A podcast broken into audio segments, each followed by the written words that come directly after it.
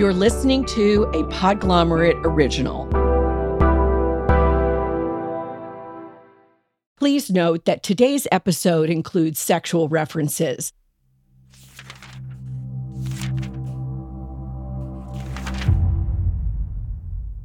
we had groups that were circulating information on social media about going to a library and not just our library specifically and checking out all LGBTQ plus books.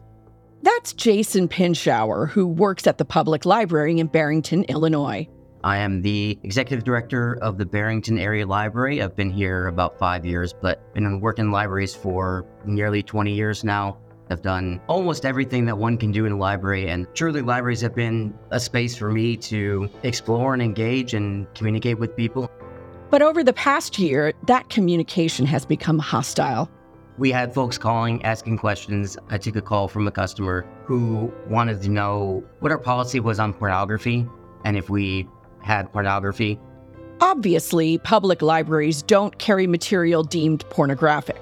In the last episode, we covered the long history of obscenity laws and how they've been used to outlaw materials a typically conservative community may object to. Today, we are seeing a push to label more materials as porn.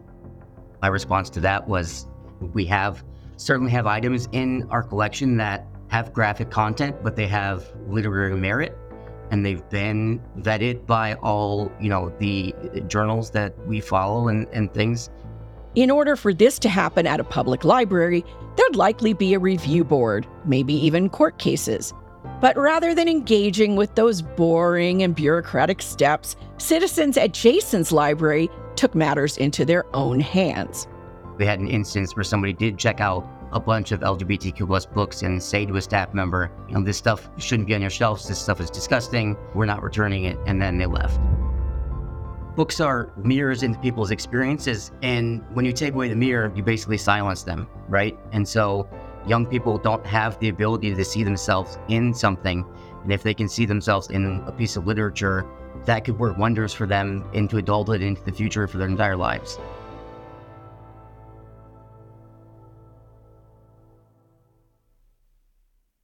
This episode of Missing Pages is brought to you by Book of the Month, a curated subscription service that makes it easy to discover new books you'll love.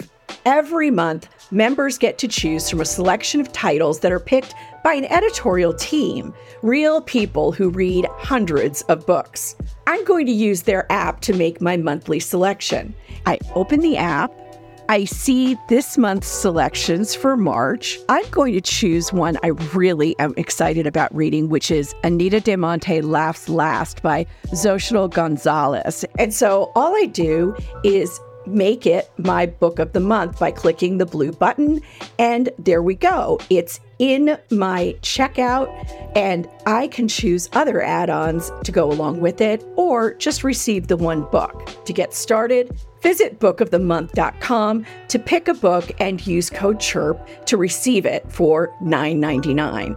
That's code C H I R P. This episode is brought to you by Paramount Plus. Get in, loser! Mean Girls is now streaming on Paramount Plus. Join Cady Heron as she meets the plastics in Tina Fey's new twist on the modern classic. Get ready for more of the rumors, backstabbing, and jokes you loved from the original movie with some fetch surprises. Rated PG 13. Wear pink and head to ParamountPlus.com to try it free.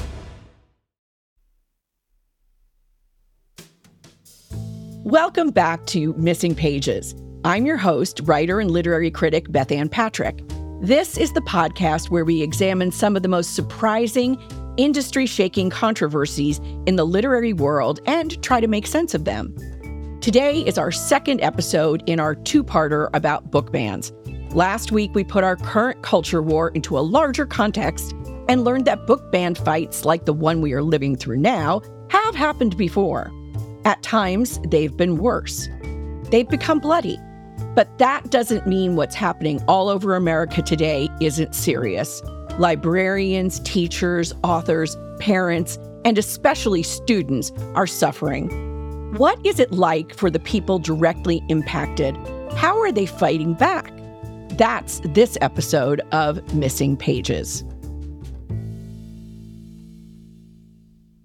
Chapter 1 Gender Fear.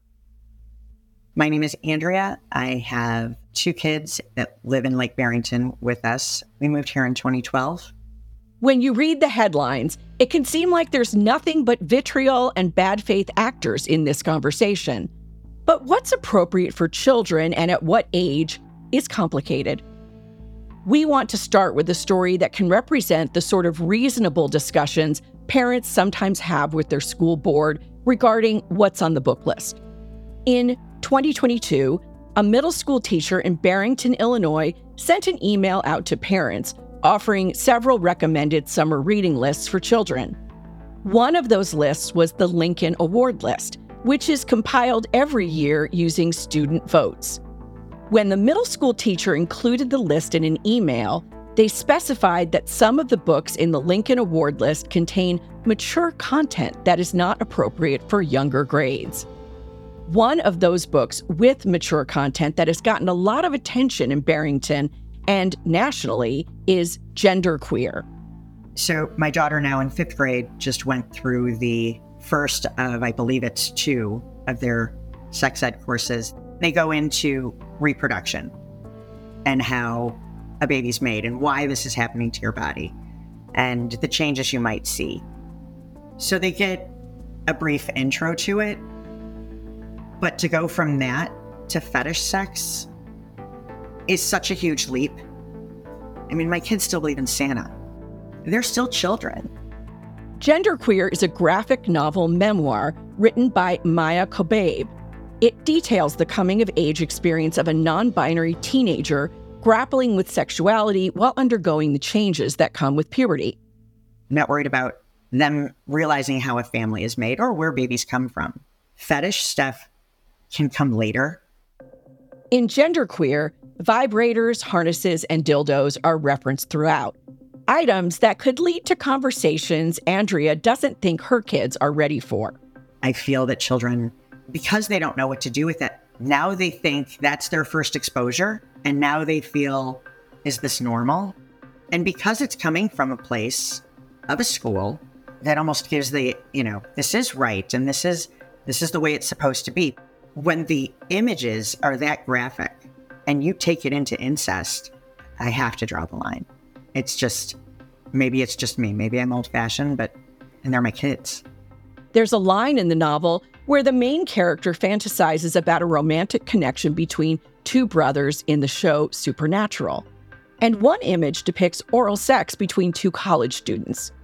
Suffice to say, genderqueer sparked a fierce debate among parents at the school. Many parents of sixth graders found it inappropriate. My opposition to these books has nothing to do with their LGBTQ content, but of their pornographic nature. They discuss in detail how two men can pleasure each other, how to give a proper hand job, and a comic book cartoon demonstrating masturbation and oral sex between men. And I would be just as upset if these, if these books with these pornographic images had heterosexual content as well. Andrea felt similarly. My kids have met my gay friends, they've met their children. It's not about that. It's about it. And I've taught them compassion as much as I could and that love is love. That doesn't mean they need to know what they do in the bedroom. So if you have kids who just learned where babies come from, who still believe in Santa, I can understand the objection. I can understand parents saying this book shouldn't be on the list for their middle schooler. But what age is the right age? 11? No. 12? Probably not. 13 or 14? 15? Maybe based off the description above, you don't think genderqueer is appropriate for anyone under 18. I mean, pictures of oral sex, sex toys. Why does a high schooler need a book like that in their library? The point here is that there is no right answer, and parents are all going to have their own unique take on how this idea should be applied to their children. Well, here's what the author, Maia Kobabe, says. I don't think my book is for everyone, but I think for the people who need it, it could be a lifeline. The book describes Kobabe's particularly difficult journey of discovery. I have come to have many identities throughout my life. I identify as queer and bi and non binary and as being on the ACE and ARIS spectrum. And this book is partly about trying to figure out where does sort of my gender identity intersect with my sexuality? And it's a tricky question. The oral sex scene, it's about disappointment. The text in that scene says, But I can't feel anything. This was much hotter when it was only in my imagination. So imagine if you were a kid who wasn't relating to your gender or sexuality like nearly every other kid around you. Imagine what reading Kobabe's story would be like. There'd be evidence that you're not alone, that life will get less confusing and lonely someday. But I totally get where Andrea and other parents were coming from. For Andrea, it's not about shielding her kids from topics, but rather about how it's presented to them. Parts of history are ugly and parts of history are mean. Are we going to show kids the people getting decapitated by terrorists? Or do we tell them about it?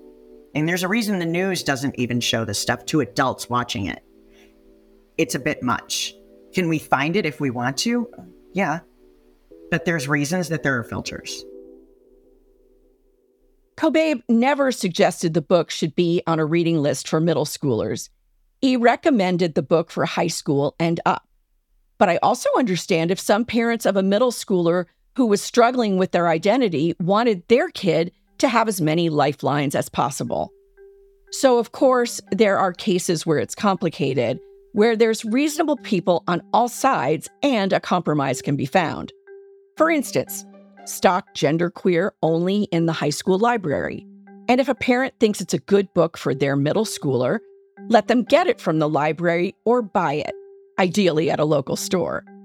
But of course, most efforts to ban books aren't looking for compromises. We're not going to teach our kids to say that's okay and confuse them. They're already confused in life. It's just super simple. It's like two plus two. Man and woman produces kids. We don't need to teach my kid how to hold his penis or it's okay with another man or two women. It's it's everybody's laughing because it's disgusting. After the break, we talk with a parent fighting both tooth and nail from bans she views as draconian. So the Bible and the Diary of Anne Frank were pulled from shelves the day before school started. Chapter 2 Keyword Corruption. My name is Lainey Hawes, and I live in Fort Worth, Texas, and I'm a mom to four public school children here in Texas. Lainey's family moved from Buffalo a couple of years ago, and she and her husband specifically chose the area because of the schools. I have children at every grade level. We have been so happy with the teachers who put their heart and souls into teaching and providing, you know, knowledge to our children and preparing them to go out into the world. Are they perfect? No, but they're pretty darn close, right? And then we slowly watched public education and books become the new political talking point. It decided to become this boogeyman, right, of some sort, where all of a sudden it was getting people really, really riled up. Lainey first had book bans come on her radar in the Virginia governor's race. It seemed to her like it was an issue that helped Republican Glenn Youngkin win a 2021 governor's race. Then it came closer to home. We got an email from the school district that told us that the district was going to start pulling access for our children for a bunch of online library apps and a bunch of other apps that they had been using in classrooms with access to books and stories and videos and movies because they were concerned about the content in them. And I was like, oh, oh okay, well, that, that like actually seems legitimate. But then I had an English teacher friend of mine reach out to me and say, hey, Lainey, it's really concerning that they're pulling access to things like something called Newsela, Sora. There are a bunch of different apps. And she said, I'm really concerned. And I said, okay, well, I am, I am too. Lainey was the type of parent the teachers turned to. As a teacher, she wasn't comfortable pushing back because she didn't want it to hurt her career, right? Like teachers are already learning that if they push back, they're getting targeted, they're getting in trouble. So she called the associate superintendent to figure out why they were pulling these apps. And she said, Well, you know, some of these apps that our students are using, we realized don't have age range limits, right? So some of our kids are getting access to kindergarten through high school. And we want to make sure that first and second graders don't have access to maybe some of them. And I said, oh, oh, well, that makes sense. That makes perfect sense to me. I agree with that. You know, I don't need my my kindergartner at the time to have access to maybe like a sex ed class that a high schooler might have. But I said, well, that I feel great about that. Thank you so much. We'll stay in touch. And then it just started to snowball from there. In the fall of 2021, Lainey State Rep Matt Krause released a list of around 850 books that, quote, might make students feel discomfort, guilt, anguish, or any other form of psychological distress because of their race or sex. You might be thinking, nearly 1,000 books? How does someone even make that list? Well, Deborah Caldwell, director of the American Library Association Office for Intellectual Freedom, thinks they just searched keywords. It's not like he was a voracious reader and personally found these books inappropriate after a thorough reading. Anyway, regardless of how it was made, the list has spread far and wide. But Lainey's town was special. And he sent it to all of these school districts all over Texas. And he said, I just want to know if these books are in your schools. A lot of people don't realize it's actually the epicenter is North Texas. What stuff is included in these books? Anti American sentiment, books that were making kids feel bad about being white or bad about being American, and then sexually explicit content. And then before we knew it, we had people showing up at our school board meetings with these books in hand about books they'd found on our children's school libraries. One book in particular was shouted about it all started actually with gender queer. And we know why they chose that book because that book is when when you look at images from that book out of context, they can be very shocking. And I will admit that I don't believe any any elementary schooler should have access to a book like that, right? This isn't a children's a children's book. As you heard above, the author agrees, and at least in Lainey's school district, this wasn't a problem. Our librarians would never put a young adult title in an elementary school. This book is coded as young adult. It's not in elementary schools. So that wasn't in elementary schools. It wasn't. It simply was not there. Regardless, parents started speaking out during PTA meetings saying they want books removed, which was something the school district actually had a policy for, though it hadn't ever been enacted before the history of our school district, no book had ever been officially challenged through this process. And within a matter of months, for, we had 41 separate books that had been challenged that had come from Krause's list, but also from a few other lists, right? They were using all sorts of websites and groups like Moms for Liberty, they were getting access to, they were, they were ultimately getting lists of books and then go scouring our catalog for them. So these weren't books that a child got and brought home and was concerned by. It was literally, let's go see if this book exists somewhere on a shelf and then let's throw a fit about it. So the district enacted this previously hypothetical process. When you have a problem with a book and and you don't believe it should be able to be accessed by any student, not just yours. Because if you don't want your kid to have a book, there was a policy in place. You call the district, you call your librarian, you make sure your child's account says they cannot access this book or these types of book. You know, you could do that for your child. That was always an option in our school district. But if you weren't happy with that and you wanted to take it a step further and say, I don't want any kids to have access to these books, you could challenge it. The district says, hey, we have these book challenge committees and we need to fill them. So, this book challenge committee for every single book was a different group of people. Every single challenge committee com- was composed of community members and parents, staff and administration, and some librarians. Seven to 10 people need to get together, read one of the books being challenged, and discuss whether it should be pulled. They needed to do that for all 41 books. Well, a little less. Turns out some of the books flagged weren't even in the libraries. Regardless, it's a lot of people, so they made a Google form and any taxpayer in the area could sign up. Naturally, Lainey signed up and was on a committee for two books. I was chosen two books. One of them was The Diary of Anne Frank, the graphic novel adaptation. And the other one was, I think, was called One Fine Summer. It was a graphic novel about a young girl who goes to a lake house for the summer and some of her experiences there. At the end, the committee would vote if a book belonged in a school library. The committee could outright ban a book, or they could decide to only have it in the libraries for the age range it was appropriate for. For example, a book could be deemed appropriate in the middle school and high school libraries, or just the high school library. And while a book was essentially on trial, the decision didn't need to be unanimous. It was majority rule. The committee was instructed to focus on two factors. One, is the book pervasively vulgar, yes or no? Two, is the book educationally suitable, yes or no? When we did the Diary of Anne Frank, the graphic novel adaptation, when we all got in that room, all of us were just shocked that the book had been challenged. The person who challenged the book is welcome to attend and be a member of the committee. For the Diary of Anne Frank, the person who challenged it didn't show up. So we all kind of sat there and were like, what? What in the world? It was a really quick committee meeting. We all discussed how beautiful the book was. We actually discussed what maybe someone could have had a problem with.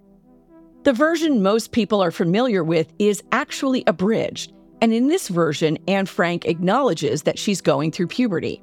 There was one point where she talks about her changing body, right? And she actually talks about her own, like, like I don't know what I look like between my legs. And she talks about feeling and what it felt like.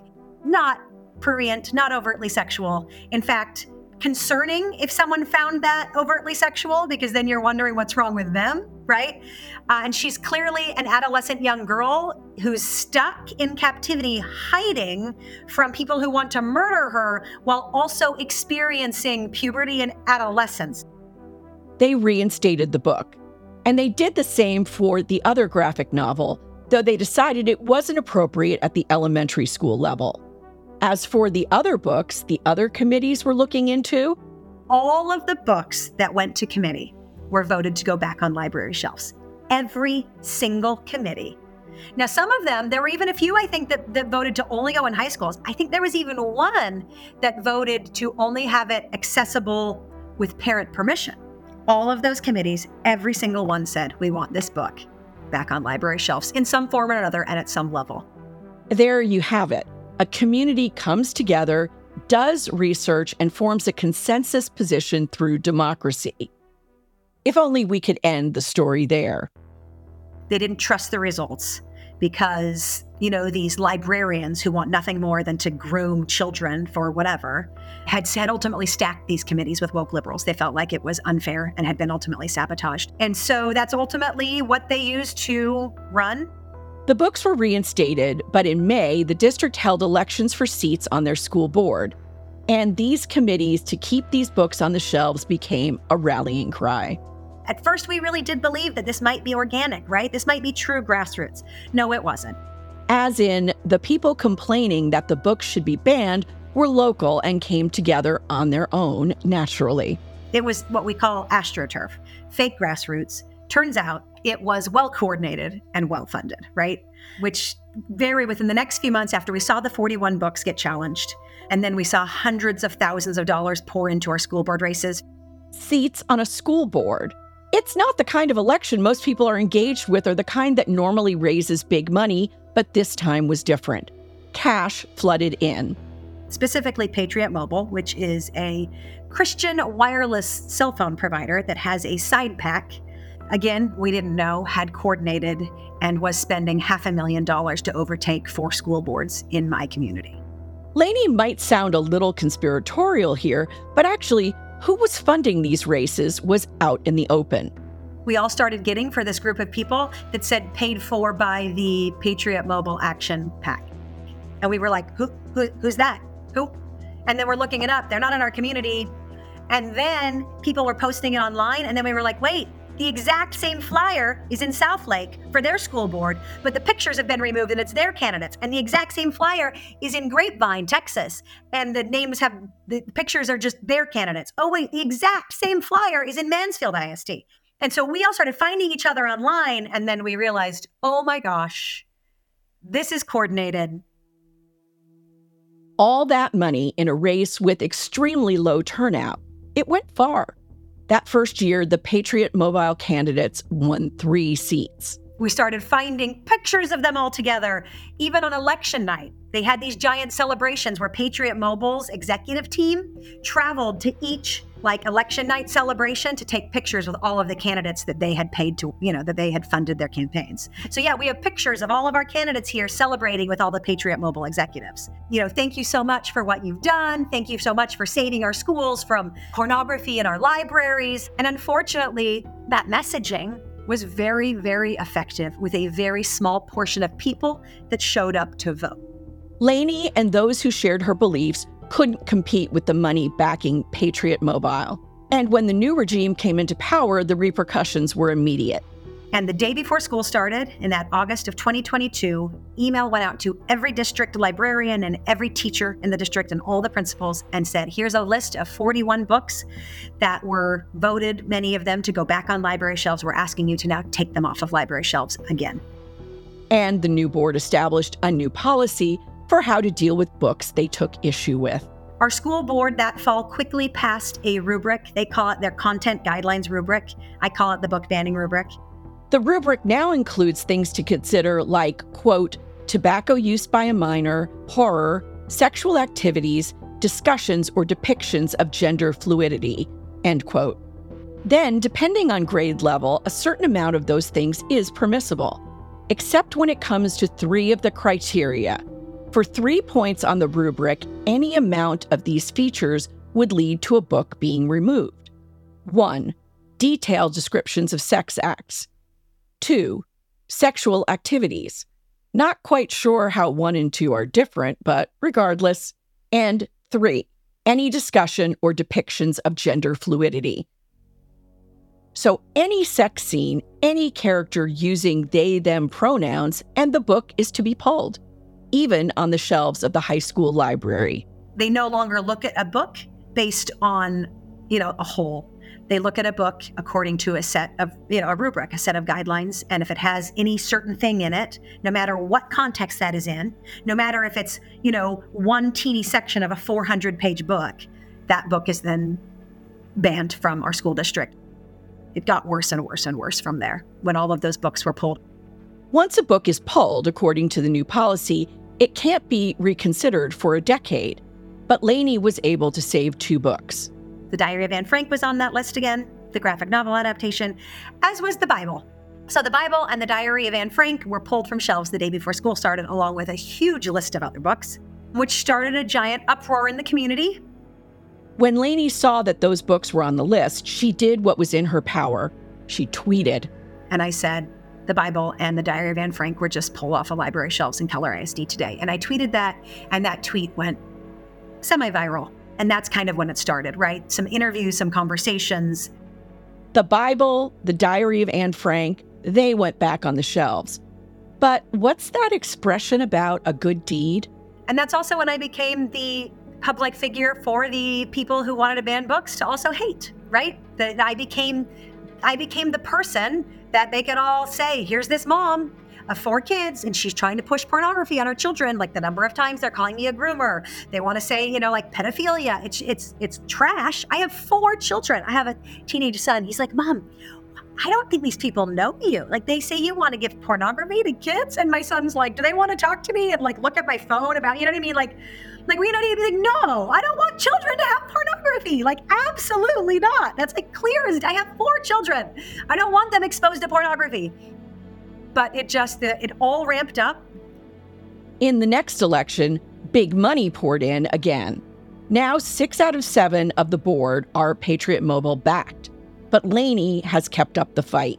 So, as a group of us parents started a nonprofit here to support public education, to fight against book bans, and to also work really hard at educating the community on school board elections and things like that. When we started the nonprofit, we filed with the state of Texas, obviously, and we don't have a lot of money. So when we went to start this organization, we had to come up with an address, and we talked about getting a PO box, and we, you know, but we didn't, we don't, have, we don't have a lot of money. So I was like, let's just put the address at my house. I don't, I don't care. Lainey's address was publicly available. You can guess where this is going, and your guess will be right. The first thing we did was for National School Counselors Day, we bought $5 gift cards to Sonic for all the school counselors in our school district. And we made a post about it. And we shared and said, hey, we support public education. Thank you so much to our school counselors. Um, and when we posted that, um, the political strategist that's paid a whole lot of money by the local Republican Party and Patriot Mobile and a lot of candidates in the area decided to go look up our, fi- our, our, you know, the organization saw that it was in my address, posted the link to the deed to my home, my full legal name, my husband's full legal name, on Twitter saying that I was an Antifa anti family Satanist who was trying to destroy the community. And he tweeted that. And then a sitting state legislator retweeted it And it just got a little bit dicey. In fact, one woman in the community who really dislikes me, her profile picture's her holding an AR 15 and posted on Facebook that she knew the layout to my home. I filed a police report for harassment, and the police just did just basic patrols around my home for a few weeks. Attorneys told Lainey to take down anything outside her home that indicated she had kids. Like our elementary schools have these signs that your kids get for awards, you know, like my child is a, you know, a character, whatever. We took all those things down for a few weeks. So yeah, things like that. A Facebook page harassing me has been created. They make memes, they make videos. Uh, yeah, there's a lot. Luckily, I have a really great support system and really, really thick skin. Multiple times, Lainey had to change all her passwords because people were trying to get into her accounts. I had to do that a few times. It turns out that when you decide to stand up for something like this and it's well coordinated, there's a whole group of people who are concerned, right, of what you're doing. They they think I'm connected to Antifa, which is hysterical and wild. I don't know who Antifa is, right? Like I don't have any specific contacts. So there's that. A lot of them are convinced that I'm being funded by some political movement like the Soroses or Hillary Clinton I've been accused of. I am none of that. In fact, at this point, I've been accused of it so much, I say if somebody wants to send us money, we will take it. They need money to spread their message, to try to compete with ambitious politicians and well funded campaigns. And while Lainey doesn't have that, or George Soros funding, authors with platforms are speaking out, including the one time author of Wonder Woman, an author with 40 million copies of her books in print and six TV adaptations in her credits. That's next.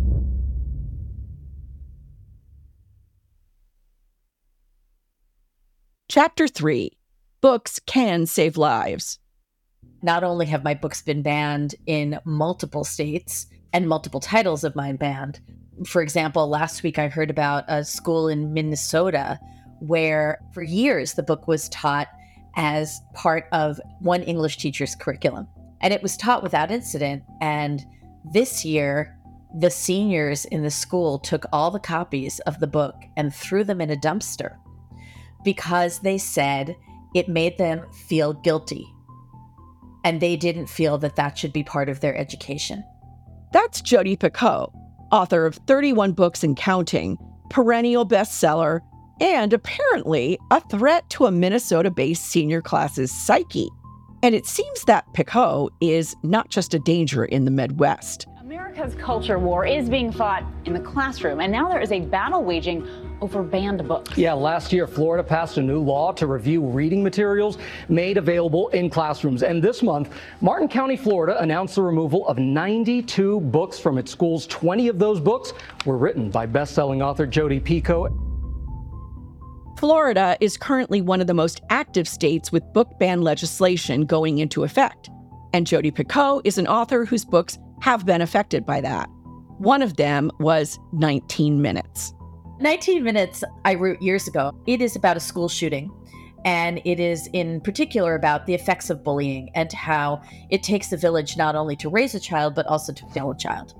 According to Picoult, it's been banned in school districts across 24 states one single page that describes a date rape and uses the anatomically correct words for genitals. Now, it's not again gratuitous. It's it's part of the plot, which is all the different ways that people are bullied. I'm thinking of the criteria in Lainey's school district. That instance of rape would fall under sexual content, but it's a great example of what I see as the issue with the policy. The book provides an opportunity to talk about consent and the ramifications of abuse but when the book is pulled, students, parents, teachers all lose an entry point into a conversation that should help young people prepare themselves for the world. Or, as Picoult puts it, you can childproof your world, but you can't world-proof your child. According to Picoult, she's seen the direct impacts her books can have on preparing young people for our complicated world. In fact, she says her work has been an intervention when it comes to some of the most complicated and tragic aspects of modern America. When I was on tour for this book, and I went to tons of high schools, and I was in one in New Hampshire, and they had decided, again, talking about the way the world has changed, it was a one book, one school read. So thousands of kids all read 19 minutes. And so I gave my talk and then I stood up and the principal's on the stage with me. And he says, Does anyone have a question? This one kid raises his hand. He stands up and he goes, Well, I don't really have a question, but I just wanted to tell you that I was going to bring a gun into school this October and kill people. And then I read this book because it was assigned to me. And I realized I'm not the only person who feels this way. So the principal's standing next to me and is white as a sheet, right? And, you know, another kid raises their hand and I call on, on her. It's a little girl who is in a wheelchair. She says, I don't really have a question either, but I go through my life in this school with everyone not seeing me. Nobody notices me. And I was suicidal and I came home and I was crying and my mom was upset and she was trying to to make me feel better. And I just kept saying I, I wanted to kill myself. And then I actually read my English homework, which was the first chapter of 19 minutes. And that's the reason I'm still alive. Listener, have you ever felt like a book saved your life? Maybe that's too dramatic. How about has a book made you feel seen or helped you understand yourself when everything just seems so bad? Or has a book made a group of people whose circumstances are tougher than your own more real, more three dimensional to you? Have you read something about people very different from you and experienced a profound sense of empathy? I bet the answer for most of you is yes to all of the above. I know that's true for me. So, what are you, what are any of us to do? Here's Lainey one last time. I talked to people about how to save this, how to combat book banning, where I said vote in local elections. I had one guy on Twitter who lived in Connecticut comment in one of my feeds that was like, How do you keep letting, how do you guys let keep letting this happen? And I commented to him and I said, Did, sir, did you vote in your last school board election? And he was like, Well, no, but I live in Connecticut and I don't have kids, so I don't have to. I don't have to worry about it. And I was said, Well, that's how it happened. Is people all over my community who don't think they have to worry about it because I have this amazing school district with high quality schools and whatever, they don't have to worry about it because we got great schools. They're just not keying in to what's actually happening. So vote in school board elections if you want to save books in public schools. That's that's the real answer. Or run, run for run for school board. So yeah, that's the answer.